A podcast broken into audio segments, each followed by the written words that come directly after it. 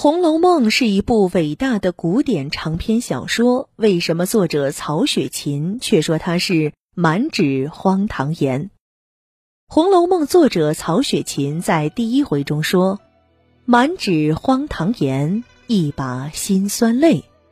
都云作者痴，谁解其中味？”什么叫荒唐？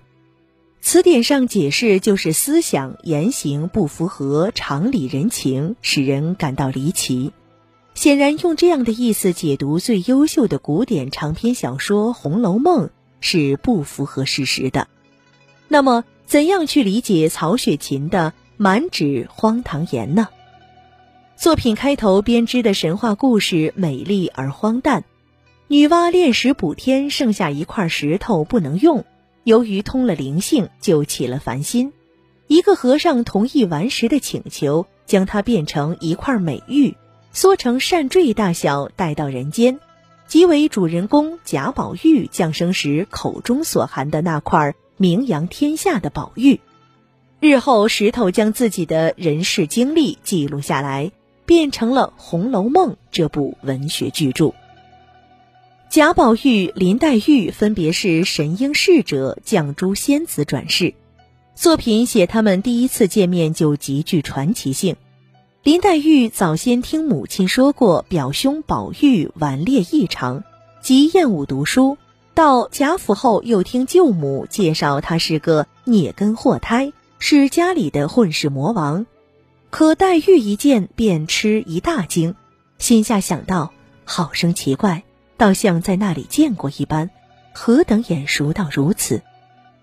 宝玉见到黛玉，劈头来一句：“这个妹妹我曾见过的。”原来这些都是因为二人前世曾经在神话世界里结下了不解之缘。绛珠仙子为了感激神瑛侍者的浇灌之恩，便同宝玉一起降临人间。曹雪芹在作品中还塑造了一个女神生活的太虚幻境。这里的女神除了具有神的共性外，同古往今来中外所有神不同，他们专管人们的感情世界。这是一个女尊男卑的世界。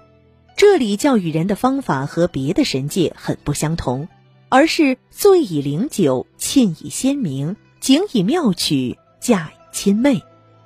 虽然从《红楼梦》全书，特别是从作品的主题思想来看，是基于现实主义手法的，但是从以上几个方面来看，又兼有鲜明突出的浪漫主义色彩。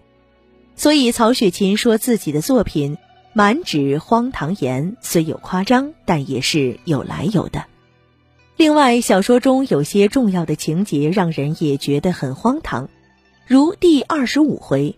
赵姨娘因看不惯宝玉和王熙凤两人深得贾母的宠爱，勾结马道婆，用魔眼法术把宝玉和王熙凤弄疯。若不是和尚道士赶来救人，宝玉和王熙凤早已经死了。这段情节不是安排在虚幻之境，而是在现实生活之中，而且写得如此怪异，的确很荒唐。您刚才收听的是。文苑英华，中华文化十万个为什么，同名图书由中华书局出版，演播王嫣。